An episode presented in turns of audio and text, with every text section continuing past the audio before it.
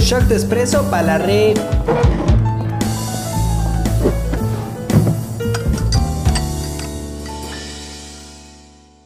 Bienvenidos de nuevo a Echar el Chal, el podcast.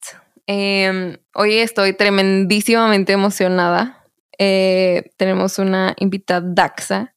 La acabo de conocer y, de verdad la amo ya. Es, maravillosa. Yo creo que tengo dos semanas de conocerlas y wow.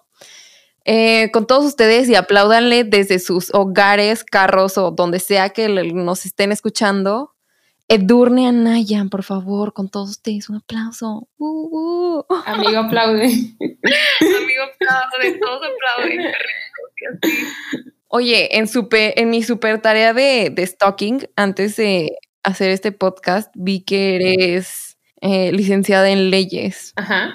Es, es como era mi segunda opción de carrera antes de la primera opción que no fue la primera y que al final me cambié de desarrollo. ¿Y de ese? Ajá. No, es que haz de cuenta, antes estudiaba biotecnología, luego me cambié a IDS, pero según yo, si no iba a estudiar biotecnología, iba a estudiar leyes. Pero ¿por qué quisiste estudiar leyes? Me parece súper interesante. Pues, pues de hecho es, es, curioso porque yo también estaba entre una ingeniería y derecho. O sea, mi, mi, otra opción no era una ciencia, no era otra carrera de ciencias sociales, sino era una ingeniería en química. Y este, pues decidí estudiar derecho porque, de hecho, en el último semestre de, de mi prepa hicieron una simulación del Congreso y a mí me gustó mucho, o sea, fui líder de la bancada, entonces organicé a toda la gente, una iniciativa y todo esto, y me encantó, y lo... ya está reclamando. No, bueno, no lo peleemos. Bueno, bueno entonces eh, ya hubo una actividad al final de que de la carrera sobre juicios orales, entonces yo dije, no, la verdad es que me gusta ingeniería química y soy buena en física y soy buena en química, pero me apasiona más derecho, porque también vi casos de, un caso de una mujer indígena que me indignó muchísimo. Entonces me gustaría llevar algo, un caso, casos pro bono así cuando esté en la carrera. Y ya, me decidí por derecho. Ay, qué padre. Y, me encanta porque suena como a, a cómo te conocí. Literal, a Edurne la conocí porque dio un taller para la gente de mi carrera sobre activismo digital en stuff. Y yo de verdad de ahí salí mega inspirada para seguir haciendo esto. Y porque creo que conozco muy poca gente que habla como del, no del poder de las redes sociales, pero del poder de las redes sociales en cuanto a generar un cambio, a, a de verdad hacer algo por la sociedad que no sea como entretenimiento o so, ¿sabes? Entonces me parece súper interesante y no sé, te admiro muy cabrón. Y yo a ti, la verdad es que tu idea está muy padre y es muy complementaria y yo creo que siempre que se inicia un proyecto eh, tarda un poco de tiempo en despegar, pero con perseverancia va a despuntar en algún punto.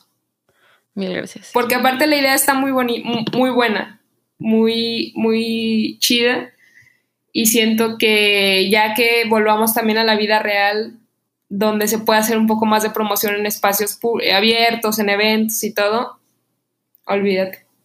Pues espero. Bueno, pero me encanta también que hables como de esta parte de que querías ayudar. Yo creo que es de lo único que estoy segura en la vida, que quiero ayudar a la gente.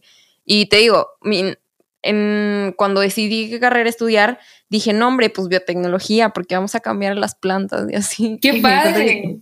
que pues no era, no necesariamente para mí era la opción, y entonces ya me cambié a IDS con este, como con este will de hacerlo o de verlo como en la parte social y, y apoyar a la gente. Y me gusta mucho, es, o sea, que me hayas dicho que, que fue por como ese caso de indignación que creo que toda la gente que quiere ayudar y, y hacer como activismo es de donde nace su, su gusto.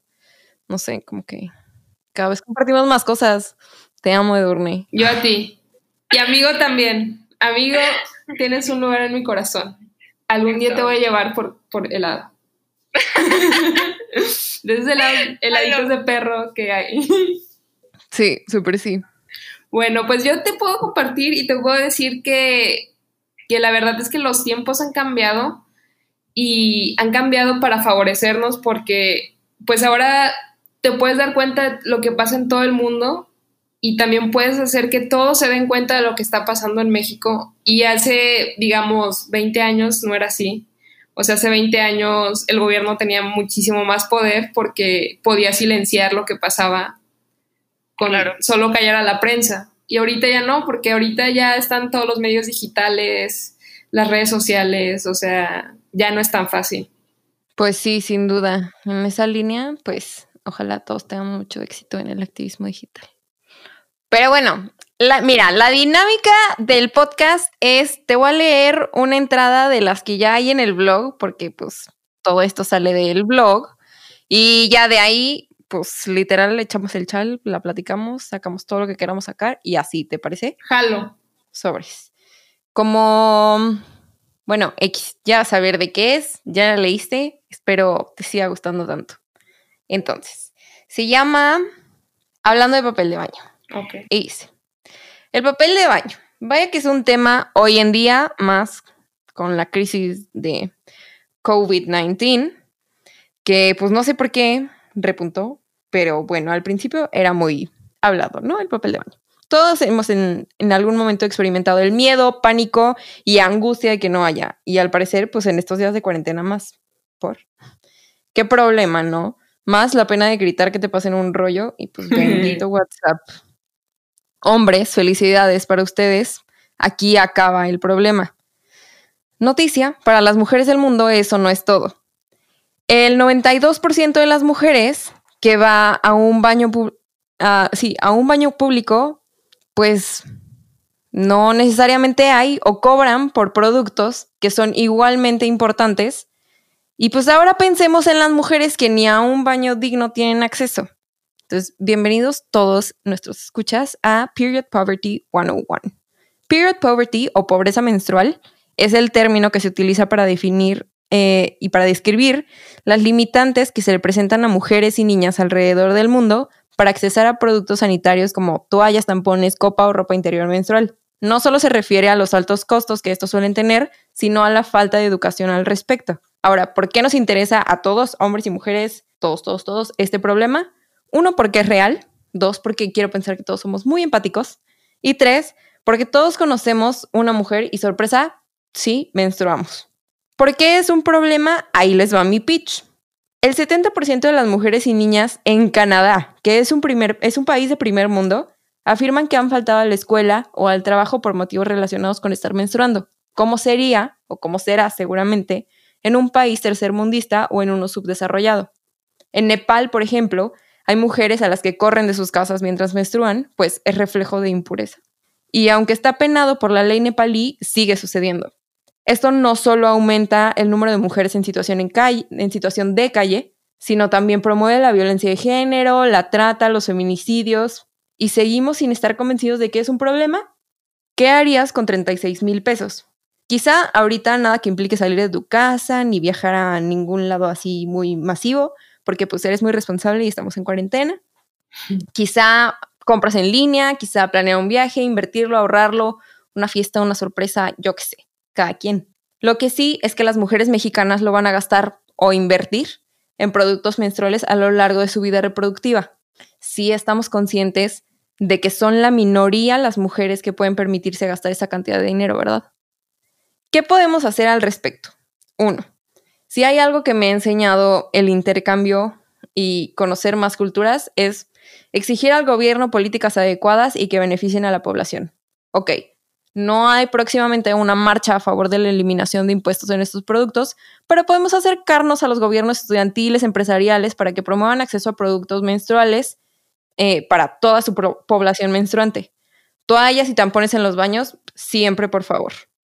Número dos, educa, pasa la voz, Veo documentales al respecto, habla del tema con tu familia, con tus amigos, con tu pareja, con la señora de la tienda, con todos.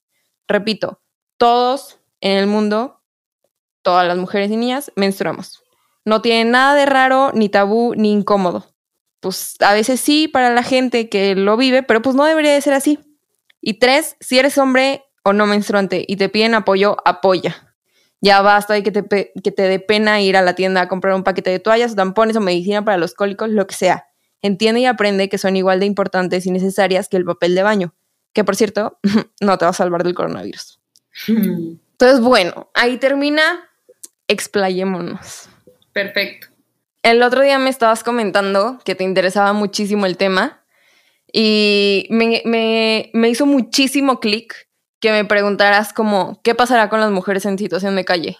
O sea, ¿cómo le hacen? Sí, o sea, porque primero no tienen, no pueden, no tienen la comodidad de ir a, de tener un baño, ¿no?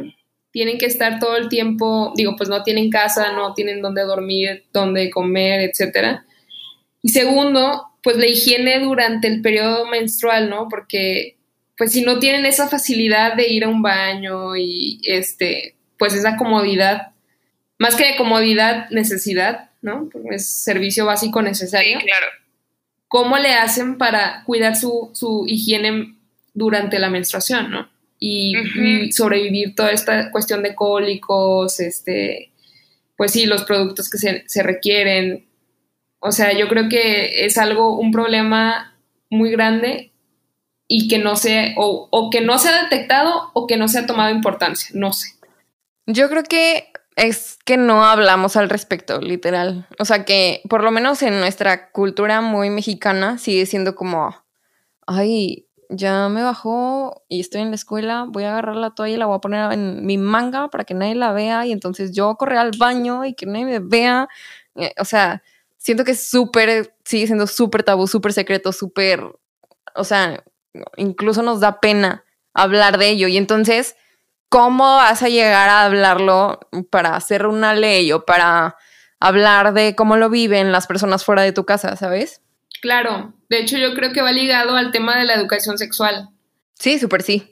No sé si te acuerdes, bueno, ya lo habíamos comentado en la clase, que hace poco en Nuevo León se tocó el tema del PIN parental, eh, que se quería, eh, pues, de cierta manera censurar los contenidos educativos de educación sexual en las escuelas Así es. eh, a capricho de los padres, ¿no?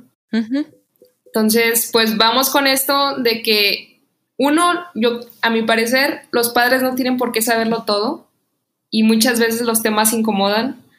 Y dos, las escuelas serían como que los lugares adecuados para que el niño aprenda sobre educación sexual integral y desarrollo humano, ¿no? De cómo funciona su cuerpo, con un experto, con, al- con algún doctor, ¿no? Claro. Del sector salud. Y ahora esta prohibición que, que no quieren que haya educación sexual, a mí me parece pésimo, porque volvemos a esto, a lo mismo. Como no se visibilizan los problemas, no puede haber soluciones. Sí, confirmo, a mí también me parece pésimo. Y me parece pésimo del, o sea, desde el punto de vista que, en, o sea, que, que al final la escuela termina siendo ese como safe space tuyo, de que ahí están tus amigos, ahí, o sea, lo que yo creo que lo que no aprendes en la escuela, lo aprendes, digo, lo que no aprendes en tu casa, lo terminas aprendiendo en la escuela, no porque te lo enseñen los maestros quizá, pero porque ya hablaste con no sé quién que dice tal cosa, o que la amiga del amigo eh, se enteró por ahí que X o Y. Entonces, si, o sea, siento que es un tema que no puedes evitar que fuera de tu casa aprendan cosas y qué mejor que las aprendan bien y que aprendan lo adecuado, ¿sabes? Totalmente, o sea, que sea contenido de calidad y que se quite ese estigma de las niñas por un lado, los niños, los niños por otro.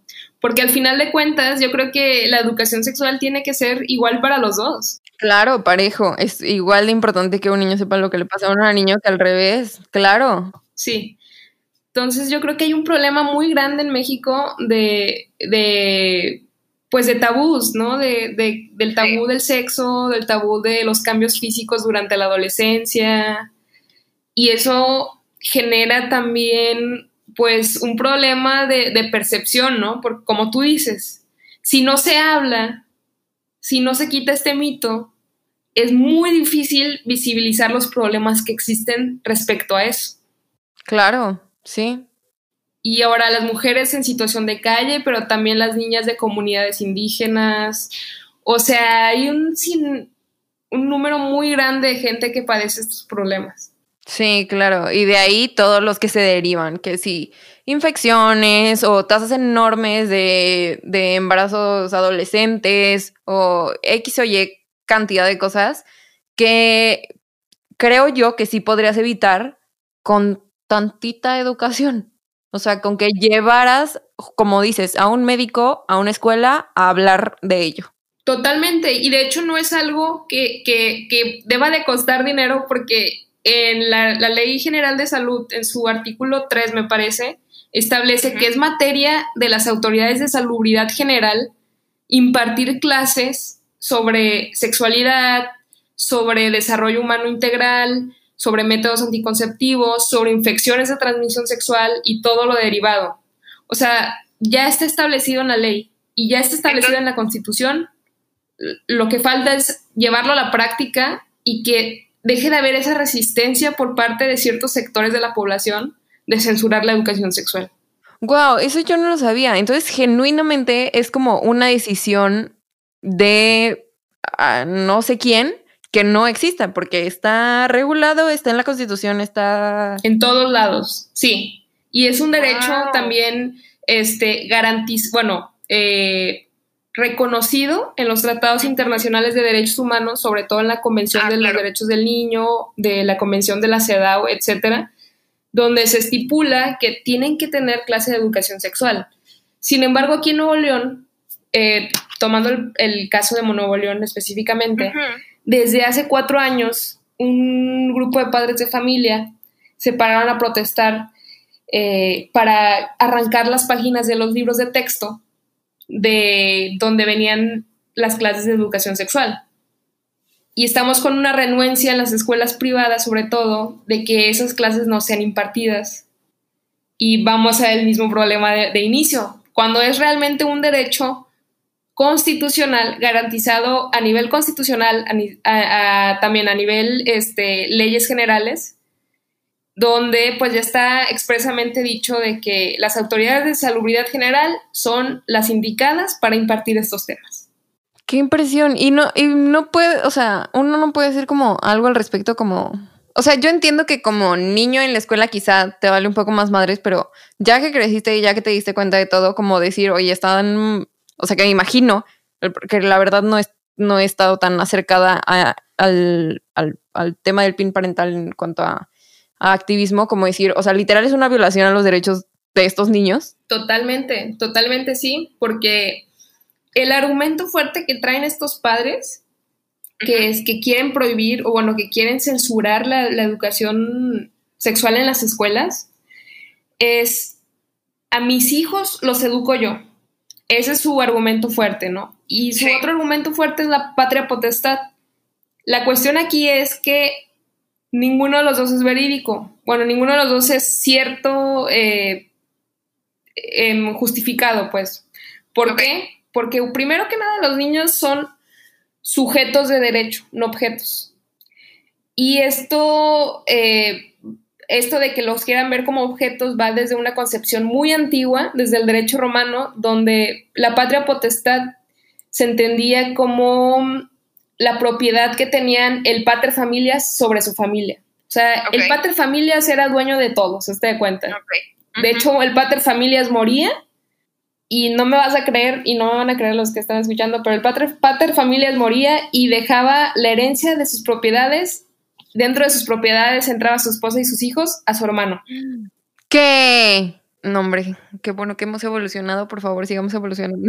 Y de ahí viene, de ahí viene la terminología de claro, claro. padre familia, eh, patria potestad, pater familias, patria potestas. Y pues sí, te, se moría tu esposo y ahora sí, como dirían vulgarmente, te chingabas, porque pasabas a ser parte del hermano, propiedad del hermano. De sus pertenencias, ajá, wow. Entonces, este es, te digo, el, el, origen de dónde viene todo esto, para que entiendas más, más, más o menos la concepción de por qué este argumento lo traen los grupos más conservadores. Claro. Y pasa que ya gracias, a, gracias al destino, en, en los años noventas, eh, pues se crea la Convención de los Derechos del Niño, la Convención uh -huh. Internacional de los Derechos del Niño, donde se le reconoce al niño como un sujeto de derecho, sino un objeto. Claro. Y luego ya en nuestro país también entra la reforma del 2011, la, la reforma constitucional, eh, se hace esto del interés superior del menor, lo de los tratados internacionales de derechos humanos. Okay.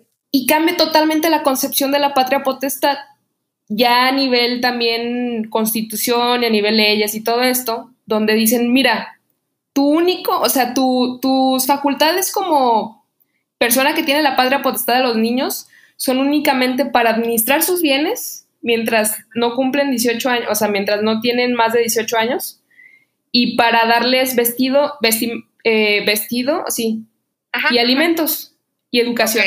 Educación en el sentido de te inscribo a la escuela.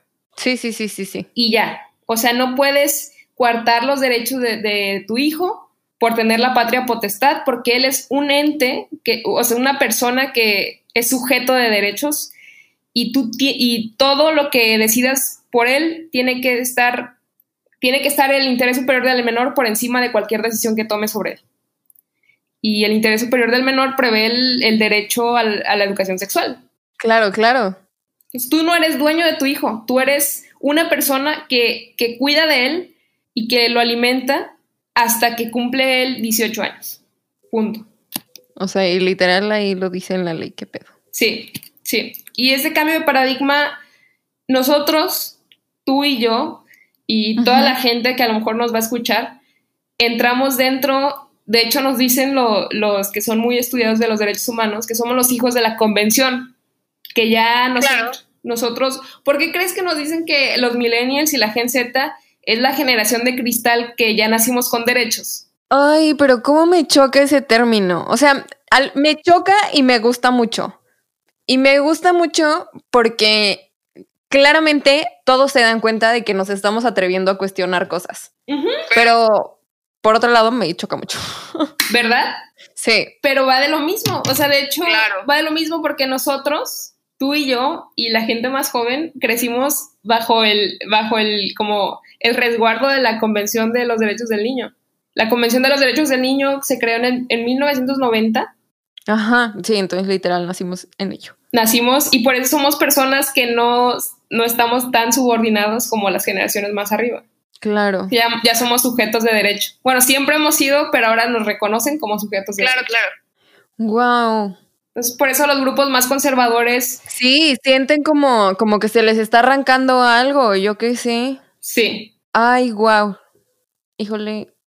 No sabías. qué orgullo. No, no tenía idea. O sea, sabía y tenía idea de cuándo se había creado la, la, la Declaración de los Derechos de los Niños y así, pero, o sea, como que nunca me había puesto a pensar en toda, en todo lo que derivaba eso, ¿sabes? O sea, yo asumía que nos, nos estábamos atreviendo a cuestionar cosas y todo, porque, pues, no sé, redes sociales y acceso a la información o yo qué sé, pero, pero es, o sea, o sea, toparte con pared y decir como, esto tiene un fondo mucho más allá, o sea, está impresionante. Go y gracias. No, gracias a ti. esos, espacios sirven para intercambiar ideas y, compartir, ¿no? ciertos conocimientos. Sí, claro. Y de hecho yo creo que es algo, eh, de hecho yo creo, o sea, yo estoy yo soy firme creyente de que incluso las generaciones más jóvenes, que los que nacieron en el 2000, 2001, 2002, 2003, son todavía más críticos que, por ejemplo, mi generación. Yo también creo y creo que, o sea, por más que, que los veamos chiquitos y todo, les podemos aprender un montón no, no, no, de cosas. Sí. O sea, me, parece impresionante. La visión de cómo ven todo y de, cómo critican, porque yo eh, conozco gente de 17 años que critica ya con argumentos muy sólidos y estoy... Muy sólidos, sí. Entonces no, no, no, no van a poder callar a esta generación. Ni a las que vienen en, mucho tiempo adelante, espero yo. Y qué, qué padre, qué gusto. De verdad, muchas gracias. A ti. Oye, y regresando como al tema de, de la menstruación, ¿tú cómo, o bueno, de la salud eh, de la educación en salud reproductiva y sexual. ¿Tú cómo lo viviste? ¿Cómo fue, en tu, cómo fue para ti? Uf, pésima, o sea, yo no tuve clases de educación sexual. Pero, mis clases fueron con un padre. o sea, mis clases okay, con un padre. Nada. o sea, nada. Ok. Y para él el único método era la abstinencia. Y plot twist, tres de mis compañeras salieron embarazadas en secundaria. Pues eso es lo que sucede con la falta de educación sexual, claramente. Totalmente, pero aparte, esto trae más cosas, o sea, porque la mayoría de mis amigas, bueno, no sé, en tu ya hablándolo a un plano eh, territorial, ¿no? De sí, sí, como de experiencias.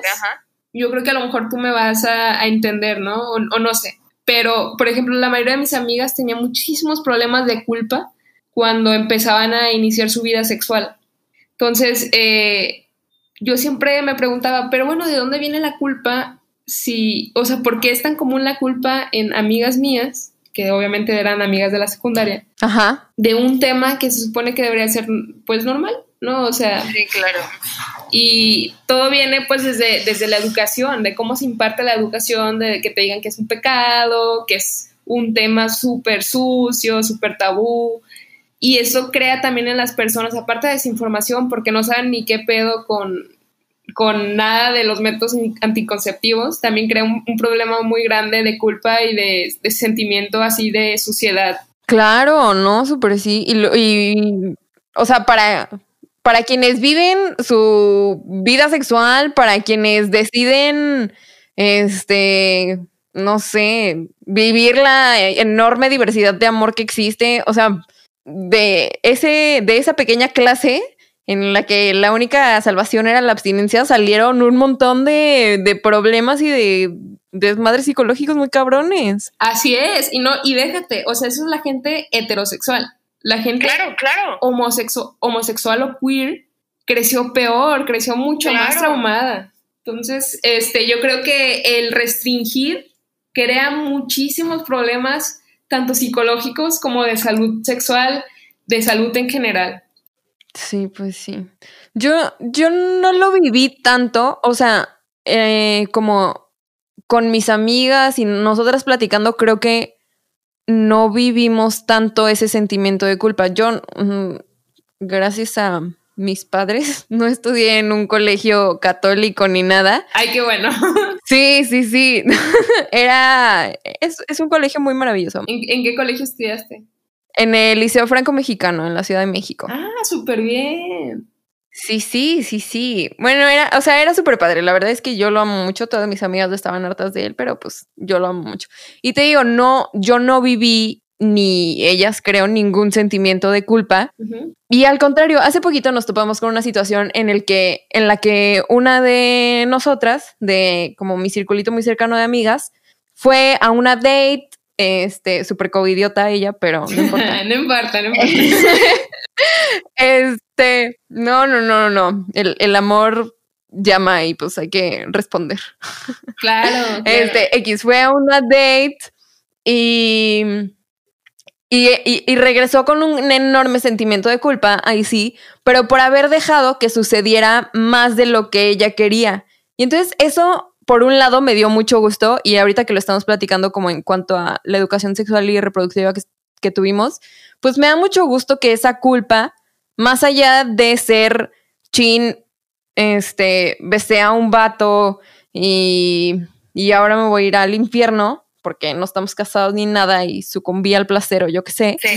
Este, fue como, híjole, es que no, yo no necesariamente quería y pues sí me dejé llevar, pero ahora ya, o sea, me doy cuenta de que no necesariamente era lo que quería. Entonces te digo, el, colegio en el que yo estuve, no tuvimos así la super educación sexual y reproductiva, pero algo que me tranquiliza mucho es que nos la dieron juntos a niñas y a niños. O sea, estábamos, o sea, en ningún momento fue como, bueno, ya les toca dividirse entre este, los hombres se van a ir para acá a ver quién sabe qué y las mujeres se van a quedar acá. Entonces, eso, eso me tranquiliza mucho. Sí me acuerdo perfecto de como el momento incómodo en el que la maestra empezaba a hablar de órganos sexuales y así, que los niños de que, ah, pene. Este, y todas las niñas como, ay, ¿por qué estamos hablando de esto? Pero al mismo tiempo creo que nos ayudó. Entonces, no te digo, yo las clases de tipo, me queda claro que no lo aprendí todo en la escuela.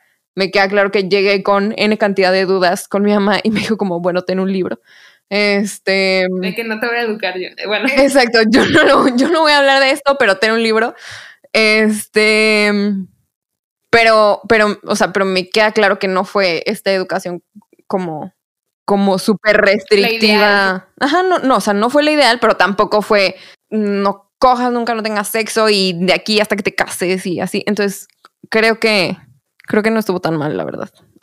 Eh, o sea, dentro de, creo que dentro de la educación que se imparte en México, creo que fue la mejor que has, o sea. Exacto, yo sí creo y me, y me siento tremendamente agradecida por ello, porque pues si no, o sea, sí, así, así como la tuya, me queda claro que yo creo que pues somos, o sea, somos la minoría, no sé. No sé y luego cuando, o sea, ahorita que dices eso de, de, que tu amiga sintió cierta culpa por dejar que pasaran cosas, cosas este, más allá de las que ella quería, vamos también a un tema de consentimiento. Claro. Que es también un tema muy delicado, siento muy, muy como por la manera que nos educan desde, pues desde que somos niñas, eh, como que este concepto de ser complacientes, de no ser, este, ¿cómo se podría decir? Pues sí, de no, de no ser... De no, de no decir que no, yo creo. O sea, literal es como, ay, te está invitando, ¿cómo le vas a decir que no? Ay, mira, ya va a pasar por ti. Y todo es, como, pues sí, pero yo también, o sea, tengo mi, mi voz en ello. Yo creo que eh, eh, vamos también al, al tema de las, de las relaciones, aunque sea un simple date, el tema de, que sea equitativo, ¿no? De que sea como, como que los dos se vean como personas con iguales derechos y no como que el vato piense que porque ya le está pagando un helado. Ajá, porque ya pasaste por él o por ella o por lo que sea, ya ella tiene que hacer todo lo que tú quieras, pues no. Como si fuera un, sí, un servicio, un objeto, no sé. O sea, siento que ese tema de las relaciones desiguales viene mucho de la cultura mexicana del machismo, ¿no? De, sí, súper sí. De eh, las películas estas de Pedro Infante que se roban a la mujer y, y este el romántico, borracho mexicano. Y... Sí, y de lo que vemos en nuestras casas de, ay, pues mi mamá ya le va a servir a mi papá o mi papá tiene su lugar en la mesa o cosas así, que pues al final lo aprendemos y llegamos,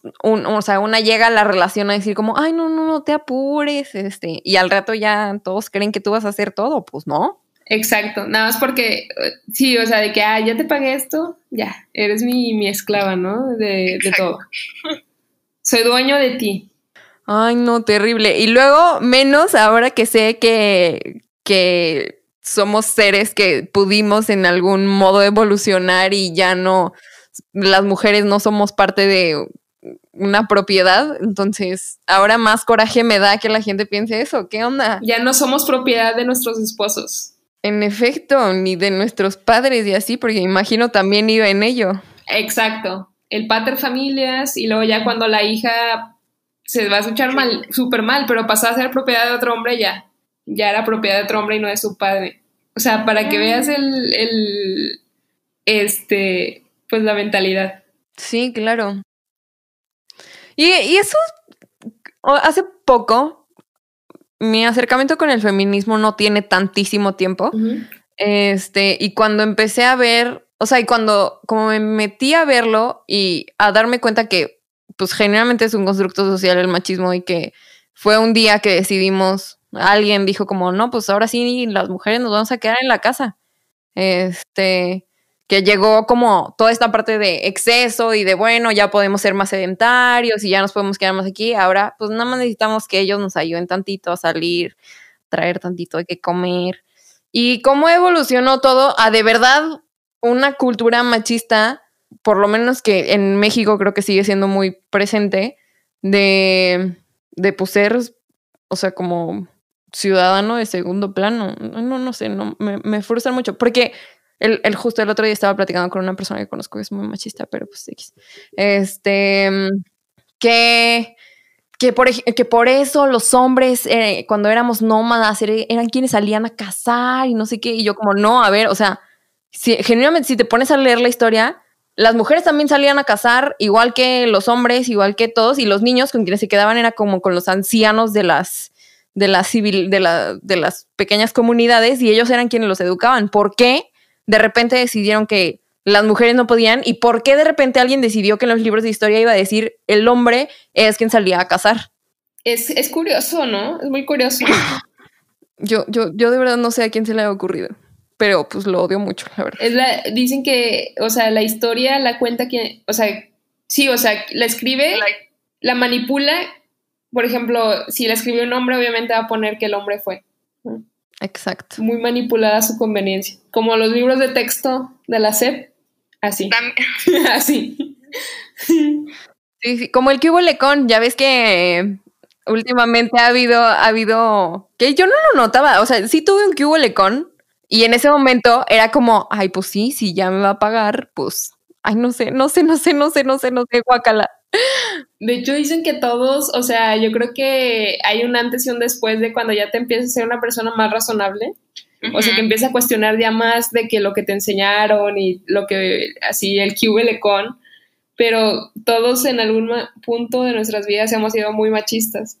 Sí, el otro día, uy, uf, muy machistas y muy radicales, muy, muy, muy radicales. El otro día estaba platicando con mi mamá al respecto de mis, o sea, justo como, o sea, como la idea de que el podcast y todo, y le estaba platicando de una entrada que hice sobre feminismo y movimientos sociales y así. Y me dijo, como es que me sorprende mucho ese cambio, y me sorprende, me para bien, porque chiquita eras como antiaborto, vamos a la iglesia todos los domingos, bla, bla, bla. Y yo como, ¿qué clase de persona era? Te lo puse ahí. Sí, literal. O sea, y me queda claro, porque mi familia es súper católica, mi abuela es de que persinadísima y todo, la amo y la adoro y todo, pero pues hoy en día sí hay cosas que, que, que le debato, pero en ese momento ya era como, no manches, sí, mi abuela tiene toda la razón del Mi mundo, abuela claro que sí. sabe todo. sí, literal. Ella es quien sabe, sí, súper sí. Y yo creo que, pero entonces tú empezaste a tener uso de razón y empezaste a debatir tus propias creencias. Sí, muy cabrón, muy cabrón. Y eso, pues la verdad no sé a quién agradecérselo, pero de repente un día dije como, y de verdad, o sea, de verdad pienso esto, de verdad esto es lo que me gusta. Y pues sí, ah, y ahora estamos aquí. Es que a lo mejor y es como esa parte de la adolescencia que, bueno, o sea, como que toda tu vida creces con unas ideas, pero llegas a la adolescencia o a la juventud, a la temprana juventud, y empiezas a cuestionarte todo, ¿no? De que, porque dices, es que no me hace clic esto, porque no funciona, o sea, yo me acuerdo, bueno, yo, yo, como, toda, como todas las personas y todas las mujeres que ahorita son feministas, que antes no lo eran, a mí también es mi caso, eh, me pasó que en la preparatoria, pues se creó un, bueno, en, Mon- en Monterrey en general se, se hizo muy de moda una página donde quemaban chicas, este, que sacaban sus nudes, era Quemadas Monterrey, se llamaba, y varias de, de mis amigas pues salieron en, en esas páginas, ¿no? Y yo estaba muy indignada porque yo decía, pero, o sea, ¿por qué algo íntimo tiene que hacerse un escarnio social? O sea, ¿por qué te tienen que quemar socialmente por algo que tú hiciste en tu intimidad, no? Claro. Y yo ahí fue cuando empecé a cuestionar como que las ideas también que, que yo tenía, porque pues tú sabes que hay una etapa en la secundaria y todo que es como, ay, no sé quién es bien zorra o eh, como que, que la misma mujer es muy machista. Entonces yo empecé Sí. a cuestionarme y decir de que, oye, ¿por qué voy a juzgar a alguien por cómo conduce su vida personal Claro. y por qué la van a tener que latigar por algo que hizo en la intimidad y no latigan al hombre que es el que está compartiendo esas fotos? Ay, sí. Entonces yo creo que de ahí empezó mi parte aguas de cuestionar todo, ¿no? De Yo creo que mi parte de aguas también fue, fue muy similar y fue porque, ay, híjole, es que yo, o sea, yo en la prepa era, era, digamos, la víctima de esos comentarios. Entonces, era como, a ver, o sea, ¿y cuál es el problema? O sea, con mis amigas llegaba ya de que hoy voy a estar en la peda a no sé cuántos vatos. Y así. Y entonces llegó un momento en el que era como, a ver, pues, o sea, es mi vida, es mi decisión, no le estoy haciendo daño a él, él no me está haciendo daño a mí. ¿Cuál- o sea, ¿por qué te tienes que meter? ¿Cuál, cuál, cuál es tu ¿cuál es tu problema? Ajá. Y, de, y yo creo que de ahí justo empezó para mí ese parteaguas de darme cuenta de, pues a ver, o sea, me pueden decir lo que quieran, yo no me siento así, ¿por qué debería de sentirme así? Y sí, yo creo que también fue como... por ahí. ¿Verdad? Porque, porque cuando te, te, o sea, yo creo que a lo mejor es ge- generar empatía, ¿no? De por qué me, me van a estar juzgando, o con otra persona o contigo mismo, de por qué me van a estar juzgando por las decisiones Claro. que tomo en mi vida, que no le afectan absolutamente a nadie más que a una moral colectiva inexistente y que no funciona, porque nadie la sigue, o sea, yo era muy doble moral en la prepa, o sea, y lo digo, lo digo con todo, con todo este, la sinceridad. Yo era una persona muy doble moral en la prepa y, y que entre mis mismas amigas, ah, ya la estoy quemando, entre mis mismos amigos teníamos, teníamos códigos de que lo que pasaba, por ejemplo, en los intercambios de, de, de que a Canadá o en las idas a la playa o a la isla, la, la isla del padre, eso, eso quedaba enterrado en la isla del padre o en Canadá o porque no pasa en Monterrey, ¿no? La ley del código postal. Sí, claro. Y aquí Sí, súper santas y, y así. Y no hacemos nada y todo. Sí, o sea, sí, te digo, yo lo viví así. O sea, en la escuela era una, llegaba a mi casa era otra, llegaba a las clases de música era otra. O sea, que tenías muchas, muchas fa- facetas para entrar, encajar socialmente, para que En no te lados. criticaran. exacto, exacto. Y ya cuando empiezas a cuestionarte y, y ves que es una pende, o sea, perdón, pero es una pendejada y Sí es una es, sí lo es, moral construida que nadie, que nadie sigue y que no funciona. Porque justamente nadie la sigue. O sea, así como tú y yo hablamos de que éramos una súper doble moral, doble cara en ese entonces, hay, o sea, este, o sea, hay gente que lo sigue siendo. Gracias a la vida y al universo, nosotras tuvimos chance de en ese momento cuestionárnoslo y decir, a ver, no, este otro lado no me gusta. Me voy a quedar de X o Y manera. Pero pues, o sea, pues, I'm sorry, hay gente que no lo hace. Ajá, hay gente que no lo hace y que critica, ¿no? O sea, que es a mí lo que se me hace como con qué, o sea, con qué, por qué te atreves a opinar sobre la vida de alguien más, en primer plano, y segundo, si tú no lo sigues, o sea, si eres tan hipócrita como para esconderlo, ¿no? ¿Qué te afecta que los demás sí lo hagan y que les valga? Claro.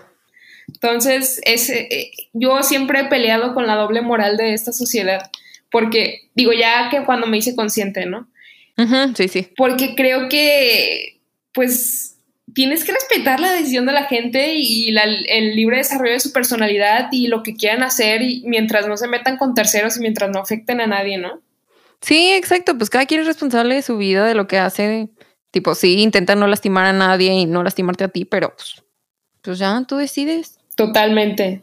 Y esto viene también de, digo yo, ya que, que entré este, a estudiar Derecho Ujú. y tuve mis primeras clases de sociología, teoría política, teoría del derecho y todas esas cosas, pues se interrelacionaban mucho de que muchos de, nue- muchos de nuestros imperativos, o sea, de nuestras normas, vienen también de los diez mandamientos. O sea, yo no sabía, pero vienen de los diez mandamientos. Y es por eso que, ten- que pues tenemos tanta, digo, de los diez mandamientos, de las doce tablas, diez mandamientos, o sea, como que viene muy ligado a estas cues- cuestiones Ajá, ajá. y por eso tenemos también mucha como que moralidad, moralidad dentro de las normas sociales y de, de todos estos esquemas Claro. creados. Claro, claro.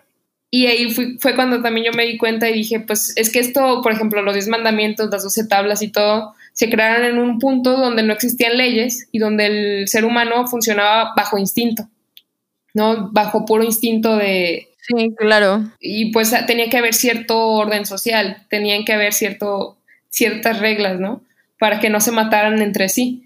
Por supuesto. Pero pues hemos ido evolucionando, se creó un Estado, se creó un gobierno, el Estado-nación, etcétera, donde estas cosas ya son más que nada pura cuestión, pues, Moral, literal. moral, sí. ¿Y por qué? O sea, ¿y por qué deberíamos de seguir amarrándonos a eso? Pues, Y todavía, y de hecho, algo que me llama mucho la atención, todavía hace algunos años, unos 10 años, el, el adulterio era un delito.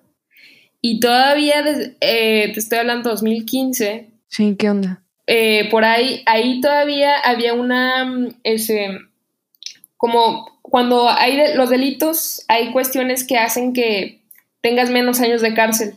Y los crímenes pasionales tenían solamente tres años de cárcel a comparación de los delitos de homicidio normales que tienen más de 20 años de cárcel, más de, o sea, más de 40 años de cárcel cuando matas a alguien. Claro, claro. Pero los crímenes pasionales no. O sea, los crímenes pasionales, si tú veías a tu esposa con otro y, y matabas a los dos, como estaba justificado que te habían sido infiel, te daban solo tres años de cárcel. Eso todavía el Y eso 2015. hace 10 años. 2015, todavía cuando entré a la carrera todavía existía eso. ¿Qué? Ay, no, no, no, no, no. Bendita generación de cristal, gracias. Ay, qué, qué ansiedad. Eso tampoco lo sabía. Y tan, y tan lejano que se me hace, ¿sabes? O sea, yo, o sea, pensar en que el adulterio fuera un crimen se me hace lejanísimo. Sí, o sea, un delito. Estoy en la cárcel por adulterio, imagínate. Sí, no- y, se, y se me hace lej- muy lejano, yo creo, por la, o sea, como, porque conozco que es un crimen en otros países que yo sé que no, o sea, por ejemplo, en Medio Oriente y así. La religión. Exacto, exacto. Entonces, para mí eso se me hace como, uff, no, en México. Nunca, no, en México hace años que no pasa. No, tiene poquito. Exacto. No. Y el divorcio también, ¿eh? O sea, el, divorcio incausado, o sea, fue un tema Ujú. súper polémico aquí en Nuevo León porque en el DF, bueno, Ciudad de México ahora, tenía años el divorcio incausado. Y yo todavía, cuando estudiaba, que tampoco fue hace mucho, fue 2015-2016 cuando vi Derecho Familiar, todavía tenías que acreditar una causal de por qué te querías divorciar. Y tenías que comprobar por qué te querías divorciar. O sea, no te puedes divorciar porque tú quisieras y ya de que, ah, me quiero divorciar y ya, ya no lo aguanto. No, tenías que justificar que te, o que te, te maltrataba. O que adulterio, o que lo que fuera. Ay. Bueno, pues con razón apenas estamos debatiendo que si el PIN parental también. Sí, vamos súper atrasados y más en, más en este estado. Mm, como que hay mucho esa resistencia al cambio. A pasos agigantados. Sí, mucha la resistencia al cambio. Claro. Pero para, para que vean este, que nuestra generación y la generación joven sí está, sí está cambiando las cosas, en las redes sociales sobre todo. Claro. Ufas, no me o sea, yo de verdad no sé a quién no le queda claro que de verdad está nuestras generaciones y estas generaciones están cambiando las cosas.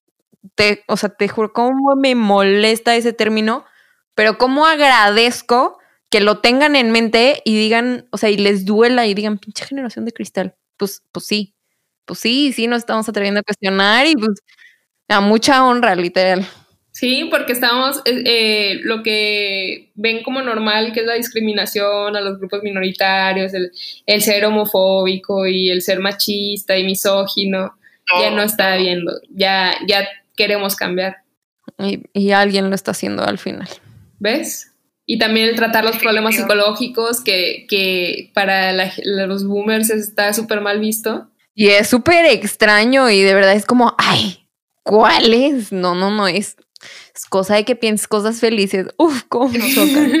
de que la ansiedad es nada más de que respires y ya. Sí, tú tranquilo, tó- tómate un vasito de agua, un tecito. No. No, está súper mal. No, ya. Qué Sí, bueno claro, que, sí, claro, sí. que somos esta generación que está preocupándose por la salud mental, por los derechos humanos, por el cambio climático, etcétera. De verdad que sí, por todo lo que nadie se había pre- preocupado. Qué bueno. Felicidades por ser parte de ello. Por ser parte de este grupo tan selecto de personas honorables. Sí, literal. Maravilloso. Y bueno, pues tú dime, ¿qué más? No, pues, pues creo que la vamos a dejar por hoy aquí, pero mil, mil, mil, mil gracias por estar aquí, por haber platicado este rato conmigo. Ahí te escuchas en Spotify en, unas semanitas. Y espero te haya gustado, espero te hayas divertido y te haya, te hayas dado vuelo un ratillo. Me encantó, me encantó ser invitada a este podcast y, y le veo mucho futuro. Y también quiero decir que algún día de estos invitaré a amigo por un helado. No, hombre, no, hombre, de verdad, gracias por, por, por aceptar y por, por estar aquí. De verdad, qué honor. O sea, genuinamente en esa plática yo dije como, necesito más plática con esta muchachona. No, muchísimas gracias a ti por invitarme. Fue un placer ser invitada de este podcast. Qué bueno que te haya gustado la plática y siempre que quieras regresar, aquí está este estudio de grabación abierto para ti. Muchas gracias y deseo el mejor de los éxitos para este podcast y síganlo escuchando. Muchas gracias. ¿Quieres tú dar tus redes sociales para que te sigan también, por favor? Todos nuestros podcast ¿te escuchas? Claro, síganme. Este, Edurne Naya 1 en, en Twitter, en Instagram. Muy bien. Y pues ya se la saben, arroba echarelchal-bajo en Instagram y nos encuentran en Spotify, en Facebook y en todos los lugares del mundo habidos y por haber. Y pues nada, stay tuned. Espero les haya gustado tanto como a mí. Ahí viene amigo de nuevo. ¡Amigo! el más protagonista de este podcast.